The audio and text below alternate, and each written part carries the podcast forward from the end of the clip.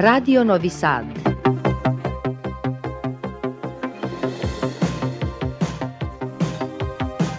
Programul în limba română continuă.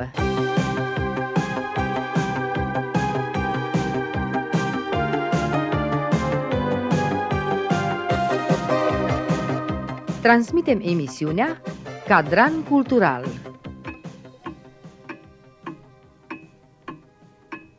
Stimați ascultători, bună seara! Mă numesc Cotila Pescariu, iar în această seară, la Cadran Cultural, v-am pregătit un interviu special cu un om special, Matei Vișniec. Am reușit să stau de vorbă cu acest mare domn din universul literar la Brașov, în timp ce avea loc evenimentul Ai Carte Ai Parte, organizat de Asociația Culturală Viva la Muzica. Poetul și dramaturgul român Matei Vișniec s-a născut la Rădăuți pe 29 ianuarie 1956. Urmează cursurile primare și liceul în orașul natal, iar cele universitare la București. Studiază istoria și filozofia, absolvind în 1980. În timpul liceului debutează cu poeme în revista lui Virgil Teodorescu, Luceafărul. După finalizarea studiilor, activează ca profesor de istorie și geografie în comuna Dorobanțu, Plătărești din județul Călăraș. Matei Vișniec debutează editorial în anul 1980 cu volumul de versuri La noapte va ninge. Urmează alte două volume de poezie, Orașul cu un singur locuitor în 1982 și Înțeleptul la ora de ceai în 1984, an în care devine membru al Uniunii Scriitorilor. Publică poezii și fragmente de teatru în reviste și ziare literare, România literară, Luceafărul, Amfiteatru, Cronica, Viața românească. În perioada 1977-1987, Vișniec scrie câteva volume de poezie, numeroase piese de teatru, un roman și câteva scenarii de film. Din opera sa, doar poemele îi sunt publicate, celelalte texte fiind refuzate sistematic de cenzură. În anul 1987 ajunge în Franța, unde cere azil politic. Începe să scrie în limba franceză și lucrează pentru Radio France International. Devine cetățean francez în 1993. Piesele lui Matei Vișniec sunt traduse în peste 25 de limbi și se joacă în aproape toate teatrele importante din Europa. A fost distins de mai multe ori cu premiul Uniunii Scriitorilor pentru dramaturgie, iar în 2009 i-a fost acordat premiul european de Societatea Autorilor și Compozitorilor Dramatici din Franța pentru întreaga activitate. A obținut de asemenea premiul Uniter și premiul pentru dramaturgie al Academiei Române.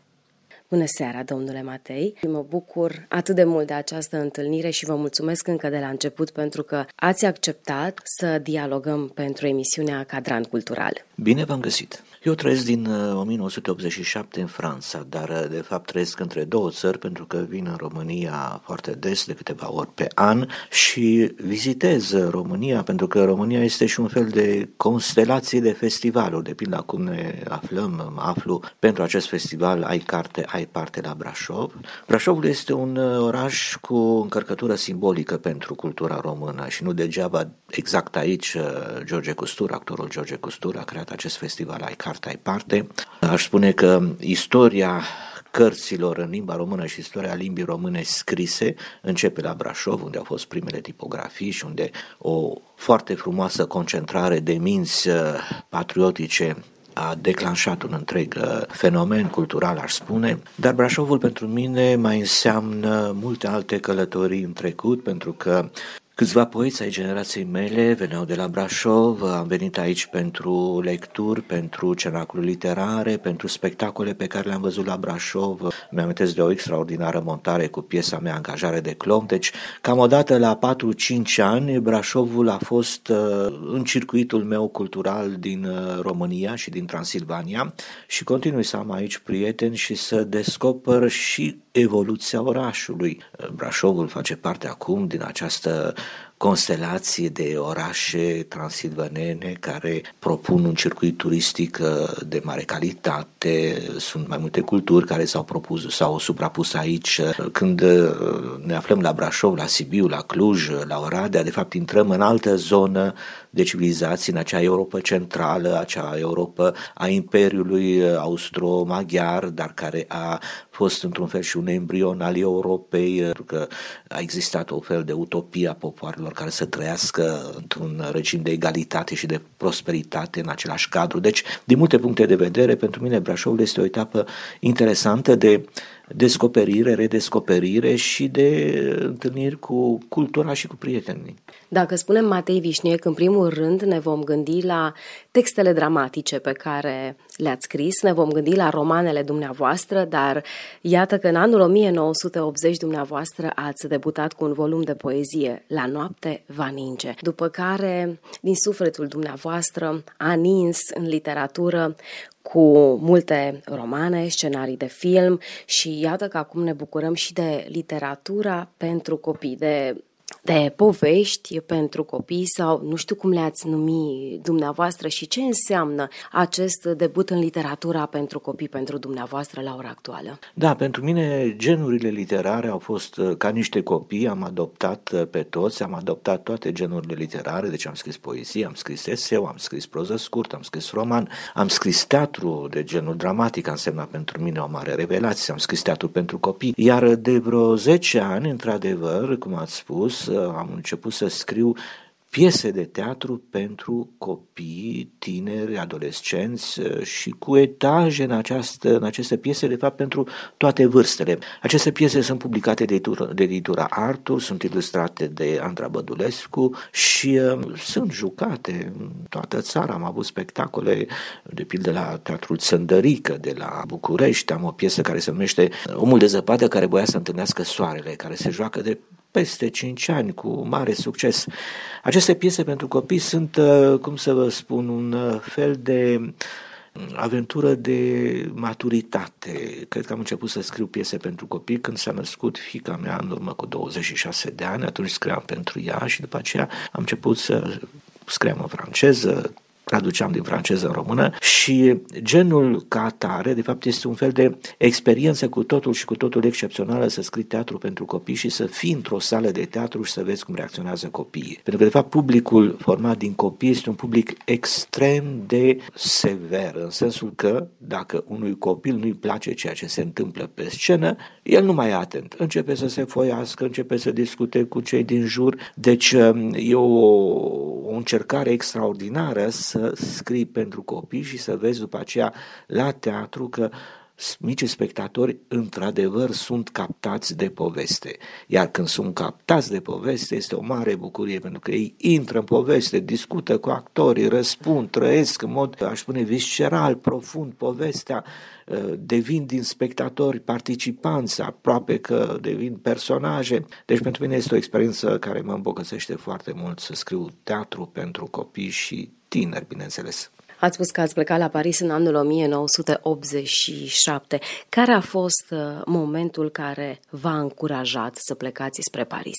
În 1987 nu se vedea nimic la orizont, cel puțin în România. Nu exista această percepție că s-ar putea schimba ceva, că ar urma să cadă regimul. Sigur că era Gorbaciov în URSS, care promova acea politică dublă de glasnost și de perestroica, dar noi în România eram convinși că, de fapt, familia Ceaușescu urma să se instaleze dinastic la putere și că Ceaușescu îl pregătea pe fiul lui cel mare ca să preia ștafeta. Credeam că România va fi un fel de Coreea de Nord, condamnată pentru multe decenii, dacă nu pentru eternitate, la un fel de sclavie și un fel de anchilozare. Deci șansele pentru un scriitor, pentru un artist erau fie exilul interior, fie exilul exterior. Exilul interior îl trăisem deja, devenea din ce în ce mai acut. Sigur că puteam din când în când publica și niște cărți interesante. Lupta cu cenzura dădea și rezultate, reușeam noi scriitorii să ocolim cenzura, să publicăm texte subversive, dar lupta cu cenzura era teribilă totuși, era un război de poziții, aș spune, epuizant și în primul moment în care am avut ocazia să obțin o viză și să plec în Occident, am plecat glonț, cum s-ar spune, și am cerut azil politic imediat la Paris, unde am avut în 6 săptămâni acest azil politic și m-am simțit un om liber și am început cu totul altceva, continuând, sigur, viața mea de scriitor, dar în limba franceză, într-un alt spațiu, cu alte repere. Cum v-a primit Parisul și pe cine ați întâlnit acolo? Aș spune că Parisul m-a primit cu brațele deschise. La ora aceea, intelectuali, artiștii care vreau din Europa de răsărit puteau beneficia de foarte multe ajutoare și de burse. Bineînțeles că întâi și întâi am întâlnit diaspora românească, exilul românesc. Erau foarte mulți intelectuali și artiști și scriitori români care erau deja stabiliți la Paris, uneori de foarte multă vreme, grupați în jurul unor posturi de radio, cum era Europa Liberă, care avea un sediu la München, dar de fapt avea și o filială la Paris. La Paris erau înregistrate emisiunile culturale ale postului de radio Europa Liberă și aceste emisiuni culturale erau concepute sub bagheta a doi mari expatriați și patrioți și oameni de cultură români, Monica Lovnescu și Virgil Runca. Din echipa de la Paris mai făceau parte și din gruparea de scriitori de la Paris mai făceau parte Paul Goma, Virgil Tănase, Basarab Nicolescu, tot la Paris l-am cunoscut pe George Banu, deci sunt nume importante pentru cultura română. La acea oră, acești români care erau de multe vreme în Franța m-au ajutat, mi-au arătat cum trebuie să deschise anumite porți, cum trebuie să obținute anumite burse. Eu însumi am lucrat după aceea la radio BBC pentru secția română și după aceea timp de 32 de ani am lucrat pentru secția română de la Radio France International. Parisul mi s-a deschis însă și altfel, scriind în franceză, piesele mele au început să circule, au început să fie traduse în alte limbi. Parisul este un fel de capitală a planetei culturale, unde am întâlnit oameni de diverse naționalități, din diverse orizonturi. Și Franța, în general, cred că este un paradis pentru oamenii de teatru, pentru că Franța are un sistem de ajutorare a companiilor independente și de finanțare a creației artistice cu totul și cu totul extraordinar. Deci acest sistem, eu însumi am beneficiat în Franța de ajutoare ca să scriu piese, ca să învăț piesele montate, de burse. Deci a fost o descoperire de fapt a lumii. M-am simțit în centrul lumii și cu foarte, foarte multe uși deschise și scriind într-o limbă de circulație internațională, cum a fost franceza, am văzut cum piesele mele au traversat apoi frontierele și frontierele generaționale și frontierele de timp și mi-am văzut piese montate poate în 40 sau 50 de țări în acest moment. Ați spus la o conferință la care am participat împreună că ați redescoperit limba română la Paris. Ce subînțelege această redescoperire? Plecând din România am crezut că plec pentru totdeauna, dar și în mod irreversibil și că va trebui să abandonez total și limba română și chiar ideea de a mă întoarce din când în când în România. Însă s-a produs acest miracol, prăbușirea comunismului în 1989, iar eu am lucrat pentru un post de radio în limba română, finanțat, bineînțeles, de statul francez. Deci am păstrat un contact intens cu limba română și am continuat să scriu în limba română proză, deși în franceză am scris în mod sistematic teatru, adică piesele mele din 1987 le-am scris întâi în franceză și după aceea le-am traversat, l-am trecut, l-am transferat în limba română. Limba română a rămas un tezaur al meu și un element identitar, pentru că este o limbă cu totul și cu totul excepțională, prin bogăția ei, prin poezia ei. În continuare eu simt poezia în mod profund numai în limba română, deși pot să simt emoții culturale, bineînțeles, în franceză, o limbă pe care am ajuns să o stăpânesc destul de bine ca să scriu direct în franceză.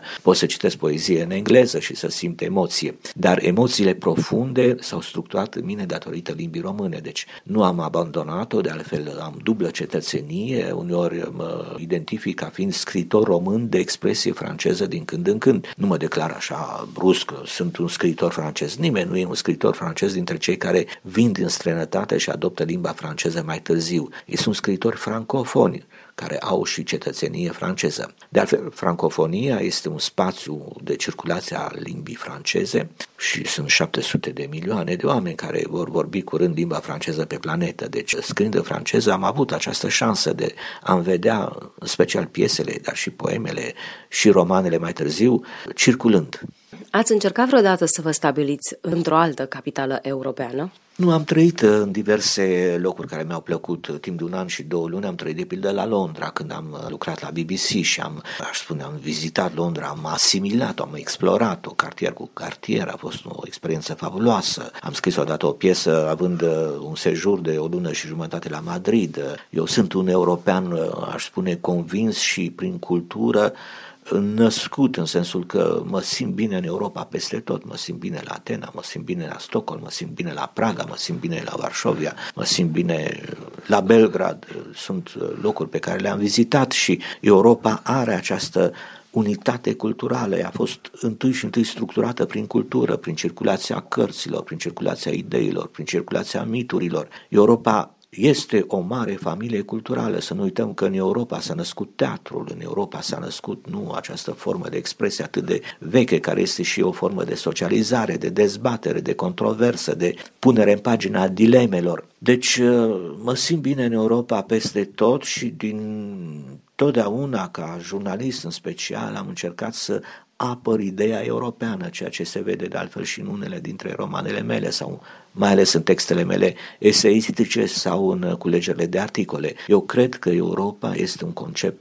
absolut fabulos, o construcție unică în istoria omenirii, pe care noi uneori aș spune că nu o apreciem destul, ar trebui să ne dăm seama că avem o șansă gigantică trăind în Europa, care este agresată din toate părțile. Vedem acum că atacul Rusiei împotriva Ucrainei este și un atac împotriva Europei. Europa este atacată și de islamul radical, ba chiar și de capitalismul sălbatic. Deci sunt încă multe lucruri de făcut, de construit, de apărat în Europa comunitară, în care sper să intre curând și țările din Balcani, inclusiv Serbia, dar trebuie să fim conștienți că avem datoria de a apăra și de a construi Europa, aș spune, 24 de ore din 24. Și în loc să considerăm, cum fac unii, că Europa este sursă de probleme, să ne dăm seama că Europa este sursă de soluții. Dacă este adevărat ceea ce am citit, dumneavoastră îmi puteți confirma. Piesele dumneavoastră, romanele, sunt traduse în peste 25 de limbi și sunteți un dramaturg, un scriitor, un poet care călătorește pentru a-și vedea textele montate. Și aș vrea să-mi povestiți despre cele mai interesante călătorii ale dumneavoastră în acest scop prin Europa sau alte orașe în afara Europei.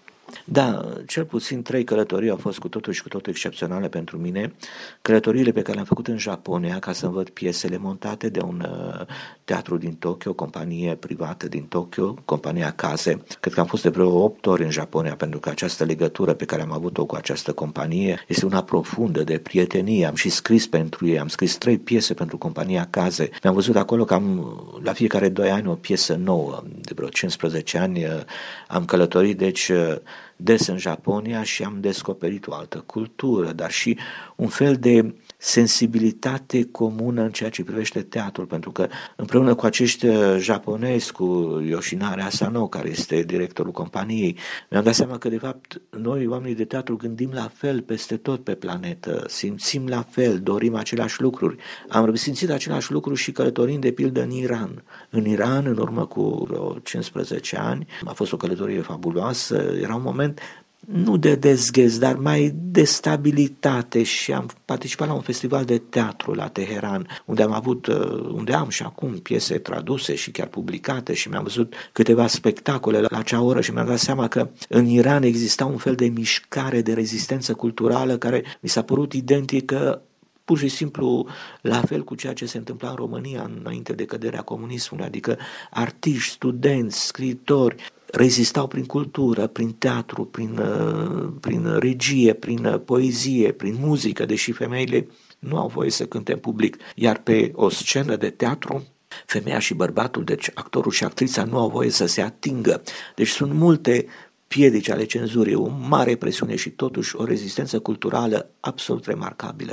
O altă țară pe care am descoperit-o datorită pieselor mele care au fost publicate acolo și jucate este Brazilia.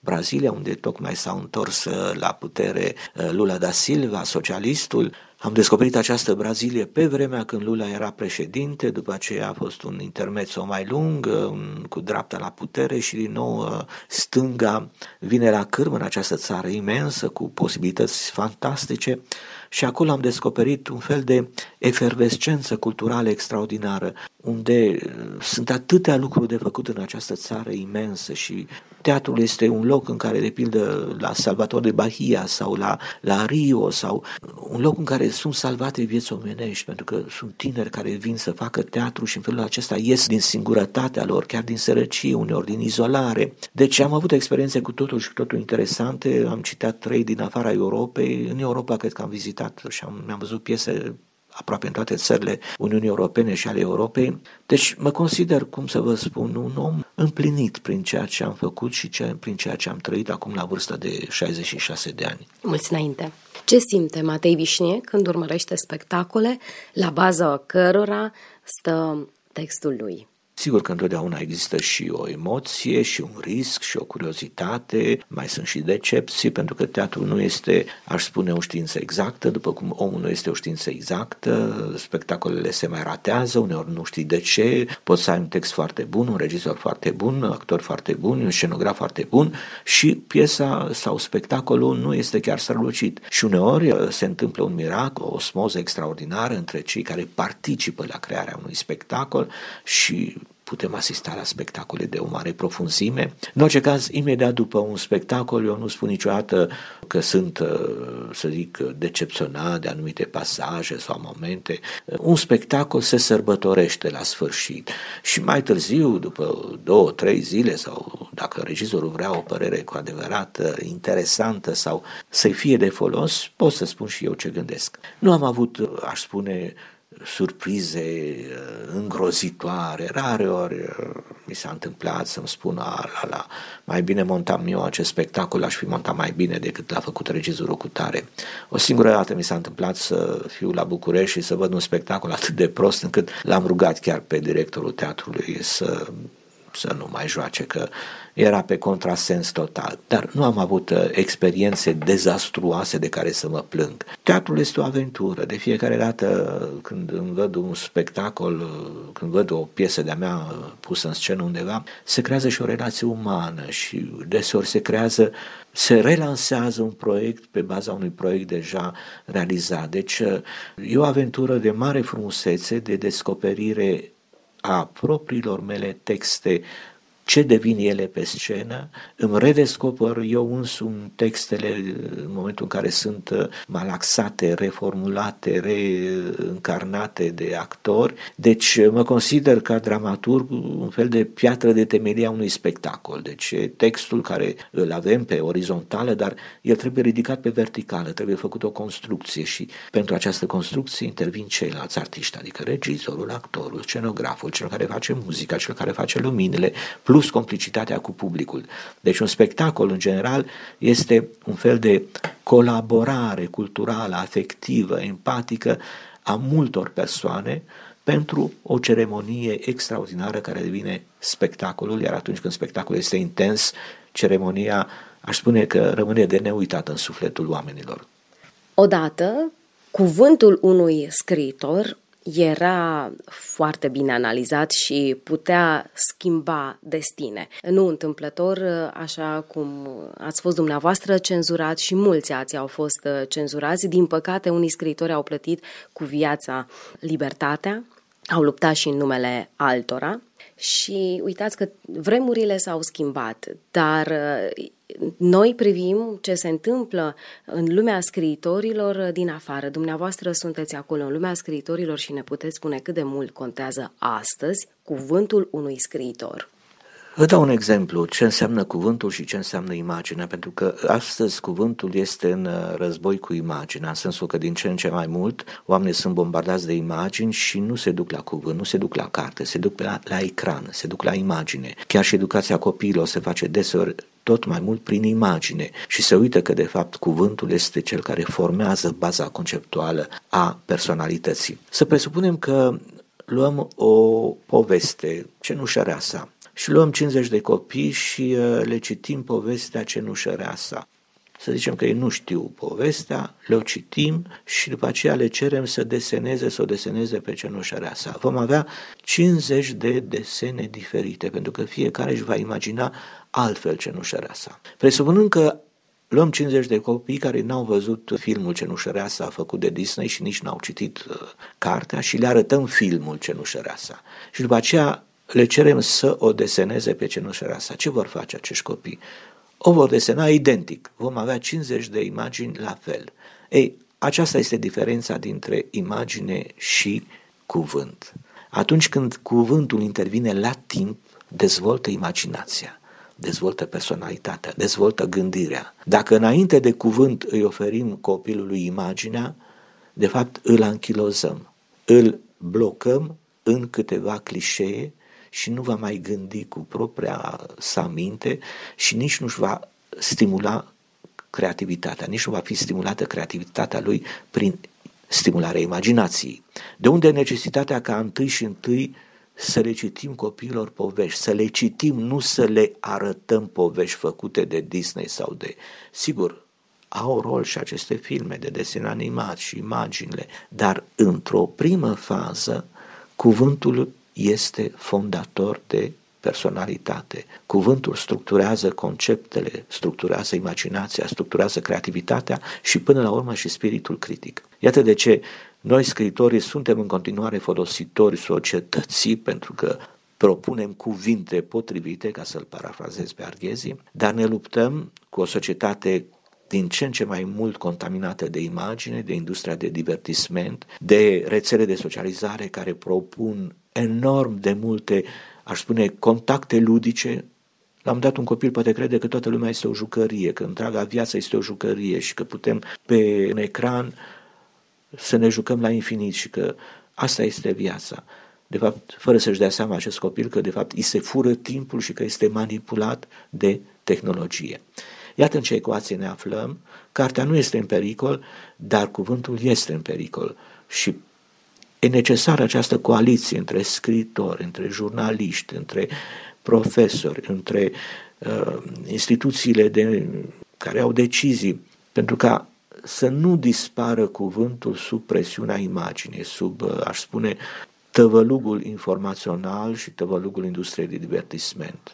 Cuvântul este în continuare cel care primează dacă vrem să construim oameni, cetățeni care gândesc și nu consumatori docili ai societății de consum. Cine vă sporește imaginația dumneavoastră și unde vă place să scrieți? Care sunt locurile pe care le alegeți să scrieți și să fiți aproape de om, dar în același timp cu mintea la alte personaje? Eu nu am trăit niciodată luxul acela de a-mi alege în mod special un loc în care să scriu și să deschid o fereastră spre natură și să fiu singur în cameră și să mă plimb cu ochii la stele așteptând inspirația. Am scris în regim de urgență întotdeauna. Pot scrie și în tren, și în avion, și în cafenele, și acasă, și când sunt în călătorie. Scriu destul de sistematic, în sensul că încerc să fiu disciplinat, să scriu puțin în fiecare zi. Am avut și momente de extaz când am scris în locuri foarte frumoase, fie că scriu la mine în Bucovina, în casa părinților mei, sau scriu în rezidențe de scriitori din când în când, atunci când mi se propun astfel de rezidențe. De pildă, am scris lucruri foarte frumoase și am fost inspirat întotdeauna într-un loc sublim, alături de orașul Avignon, în sudul Franței, în Provența, într-o abație care e transformată în centru de dramaturgie și scriam acolo între vechile ziduri ale abației cu chiparoșii alături, cu, știu eu, miresmele Provenței, cu mistralul care mai bătea din când în când. Deci eram ca într-un fel de paradis al scriitorilor și al simțurilor. Am scris și în călătorie, pentru că uneori călătorind mă simt, aș spune, inspirat și atunci mă opresc și scriu într-o cameră de hotel sau, știu eu, în tren sau în avion sau, cum spuneam, în cafenele. Deci, pentru mine scrisul este nomad, în sensul că nu am nevoie nici de un turn de filde și nici de un loc anume de care să fiu legat. Scriu, în general, pe ordinator, de când tehnologia permite acest lucru. Am ordinatorul meu portabil, dar am întotdeauna și un carnețel unde notez, pentru că sunt un observator al lumii și din aceste observații deseori răsar pagini de literatură sau creez un fel de bancă de date și de informații și atunci, notând, îmi creez, aș spune, această bancă de informații, emoții, date, situații, din care pescuiesc apoi mai târziu când se dezvoltă o piesă sau un roman. Deci sunt un fel de, cum să zic, scriitor atent cu timpul care mi s-a dat și aș spune destul de hărnicuț, așa ca țăranul român care se scula de dimineață ca să-și hrănească animalele și să-și îngrijească recolta, și eu mă scol de dimineață ca să-mi îngrijesc piesele aflate în șantier, ideile care se dezvoltă și paginile care așteaptă să fie terminate. Vă simțiți astăzi un om liber? Da, sunt un om liber pentru că cred că am ajuns, cum să vă spun, la o vârstă la care nu am făcut niciodată concesii, nici morale, nici estetice, și prin această linie de conduită se caracterizează libertatea mea. Adică am ascultat doar de busola interioară, de instinctul meu de scriitor, care prin definiție un scriitor trebuie să fie un spirit critic și un spirit liber. Chiar și în perioada când trăiam în România, niciodată nu am scris poezii patriotice, cu excepția unui singur poem care m-a marcat pe viață, pe care l-am scris prin clasa 6-a. Niciodată n-am făcut o sanale partidului sau nu am cedat în fața presiunilor oficiale, în fața comenzii sociale. Am încercat tocmai prin scris să-mi păstrez o libertate interioară și ea s-a lărgit după aceea prin viața mea în lumea liberă. Dar între a scrie și a prezerva libertatea există o legătură profundă. De fapt, nu numai scriind, și citind, noi ne extindem libertatea interioară, libertatea de gândire și capacitatea de a gândi critic. Cartea este, prin excelență, un spațiu în care ne aprofundăm libertatea. Vă mulțumesc foarte mult pentru acest dialog și sper să ne mai întâlnim. Îi salut pe toți cei care ne ascultă și aștept ocazia ca să vin în Serbia, pentru că am piese traduse în limba sârbă, am piese care pot fi montate și, cum spuneam, merg pe urmele lor atunci când ele circulă. Stimați ascultători, vă mulțumesc pentru atenția acordată. Vă reamintesc că în această seară am stat de vorbă cu dramaturgul Matei Vișniec. Mă numesc Cotila Pescariu și vă doresc o seară plăcută în continuare.